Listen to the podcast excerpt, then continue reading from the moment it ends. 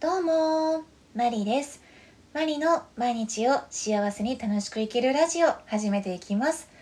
皆様いかがお過ごしでしょうか。今日は親との関係性について話していきたいと思います。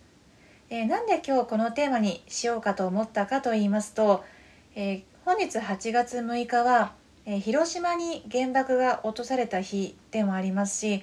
また、私の、長崎の亡くなった父の誕生日でもあります。そんなことを、今日の朝、思い出したので、この話をしようかなっていうふうに思いました。親との関係性、よく親のことが嫌いなんだよねっていう方に会うことがあります。そんな方に会った時に、メンターの受け売りでもあるのですが、いつも話していることがあるので、それを伝えていきます。親のことは、例えば嫌いでもいい、のですが、感謝はした方がいいよっていうことを、いつも話しています。それはなぜかと言いますと、例えば親も人間ですから、何か、過ちを犯してしまうこともあるかもしれません。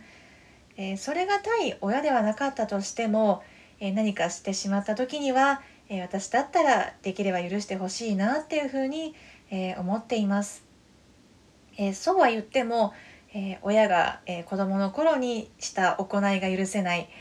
こういった発言が許せなかったっていうふうに、今でも思っている方も、いるかもしれません。できれば許せた方が、お互い楽だとは思いますが、どうしても、嫌いだという感情があったとしても、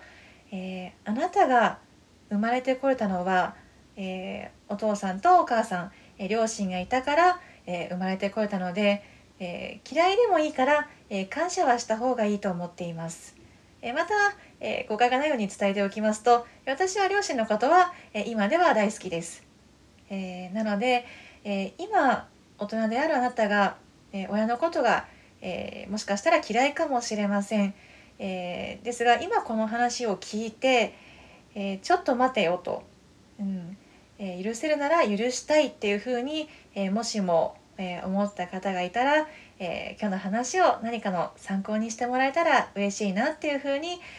思います。親には、感謝したいですね。それではまた。